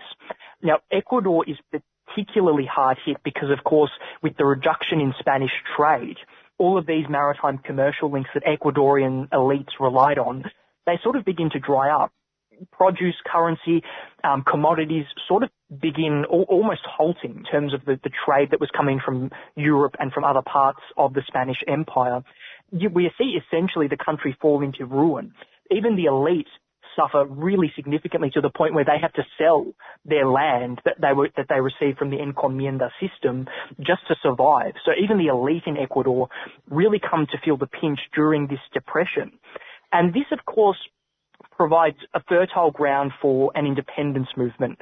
Because of course at the turn of the 19th century, so we're talking the 1810s, 1820s, the entirety of Latin America is gripped by the wave of independence movements and independence wars. And Ecuador is no exception, but in Ecuador things take a bit of a different turn. So of course we have Napoleon's wars in Europe, the Spanish monarchy is overthrown, and that is what inspires a lot of Latin American independence leaders to take their chance and declare independence from Spain. In Ecuador we do have that independence movement, but the movement that actually comes to power is a pro-Spanish movement. So instead of the pro-independence elite coming to power, we have loyalist forces essentially reject what's happening in Europe. They reject Napoleon's, you know, revolutionary wars against Spain and the rest of the monarchies in Europe, and they declare that they still recognize the Spanish monarchy as the rightful leader of Ecuador.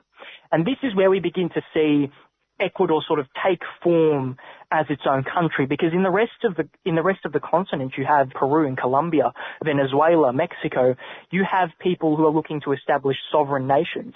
In Ecuador that's not the case because the loyalists are able to assume control. This doesn't last forever.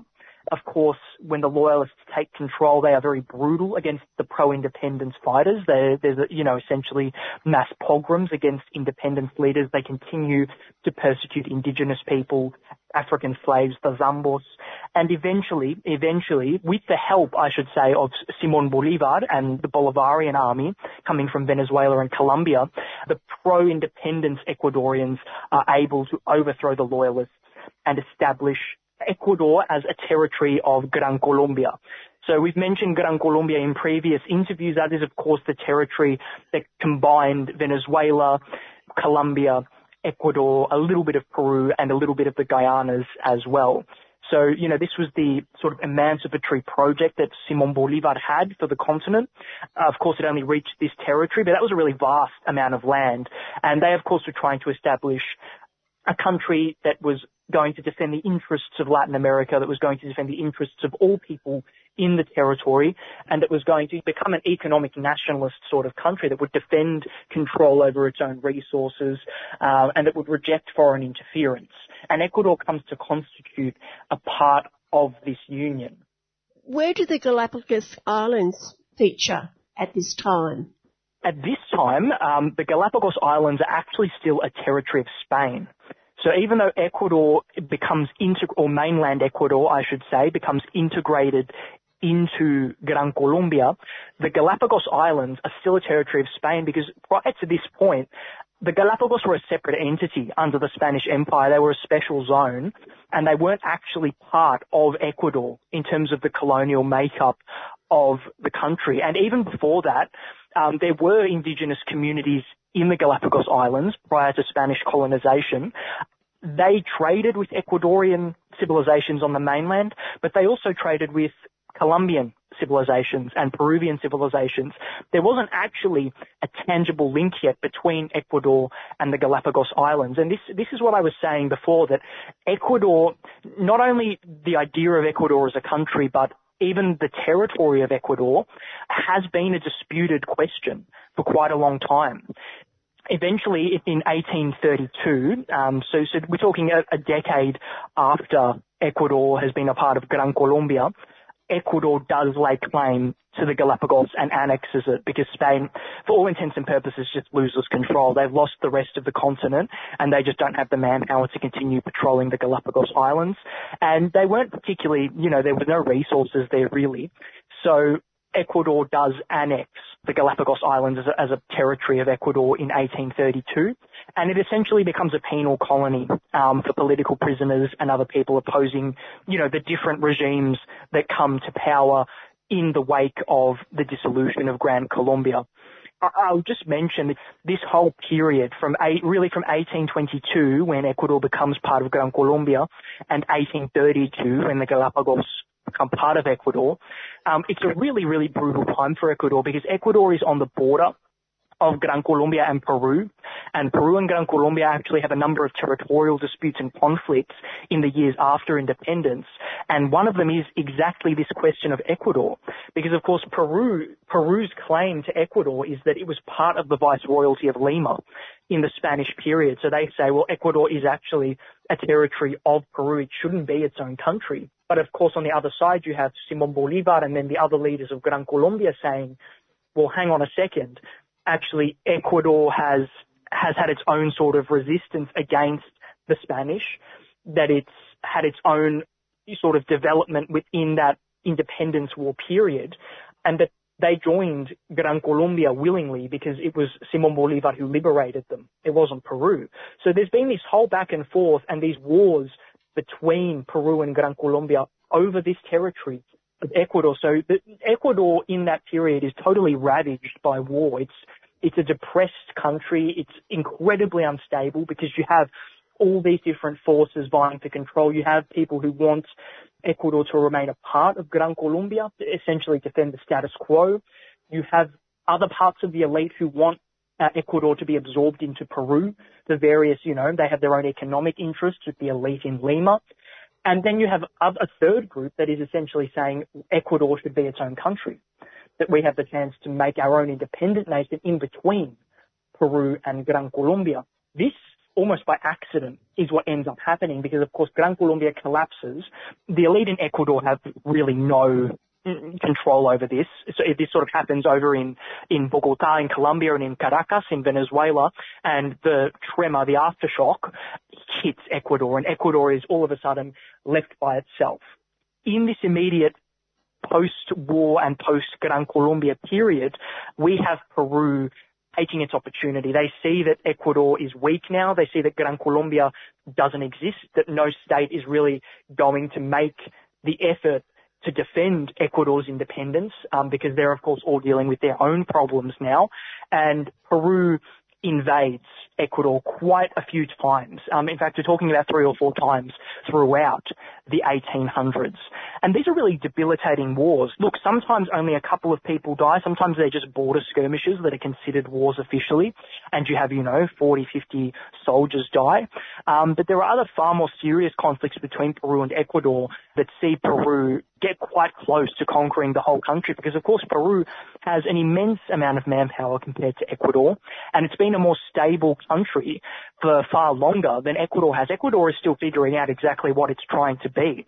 They're still part of the elite that wants a union with Peru this tends to divide itself again along the liberal conservative axis that we see in other countries.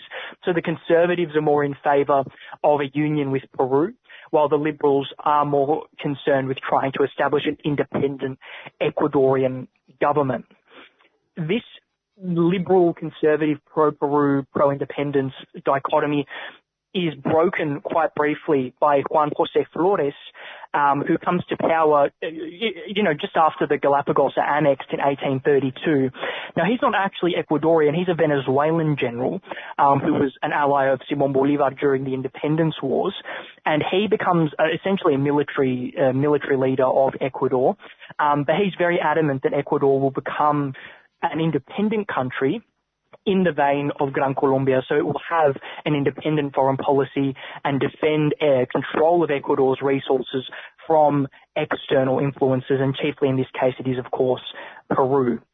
He spends a lot of money on maintaining and defending Ecuador's borders to the point where a lot of other you know, really important services and reforms are essentially abandoned. There's not enough money and there's not enough resources to dedicate to anything else because Flores just needs the military to be as strong and well equipped as it can be to fight off Peru. And this leads to, of course, a reaction. Now, chiefly this reaction comes from liberals, but it also comes from the conservative business community who, who are seeing that, you know, Flores is not friendly to the oligarchy and Flores he is destroying the Ecuadorian economy, even though it is for ostensibly quite a noble reason to defend Ecuador's independence.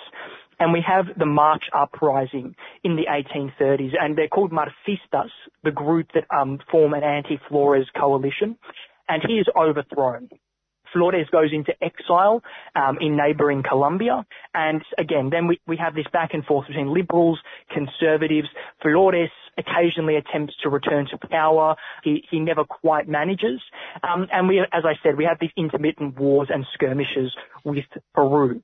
And all of these contradictions, the internal fighting between the elites. Now, the elites in Ecuador don't care at all about the everyday people. They still maintain the encomienda system. It goes by a different name now, but you know, serfdom is the reality for 85, 90% of the Ecuadorian nation. Um, so slavery still exists for all intents and purposes. And, you know, you have all these contradictions. You begin to see uprisings by indigenous people, by African slaves, the sort of internal conflict between the liberals and the conservatives in the government. And this all reaches a head in 1859, which is called El Año Terrible, the terrible year. And Ecuador's on the brink of anarchy. Ecuador is very close to collapse by this point. And we see, interestingly, what unifies all of these disparate forces is the leader of Guayaquil, which is the largest city and the wealthiest city in Ecuador. It's not the capital, but it is the wealthiest center in the country. We see the leader of Guayaquil um, essentially sign an agreement with Peru to cede southern Ecuador to Peru to maintain his own control because of all the chaos in Ecuador. But also there are financial interests in Guayaquil that, that, you know, see benefit in becoming a part of Peru, which is a more stable country and which is a more wealthy country. This sees a lot of liberals and a lot of conservatives unite and they actually invite Juan Jose Flores, the general, back from Colombia and together this coalition ousts the government in Guayaquil, um, the local government, and they push the Peruvian military out of southern Ecuador. You've been listening to part one of the recent history of Ecuador in South America with Sasha Gillies Lekakis. And Sasha will be back next week with part two. You've been listening to a 3CR podcast produced in the studios of independent community radio station 3CR in Melbourne, Australia. For more information, go to www.3cr.org.au.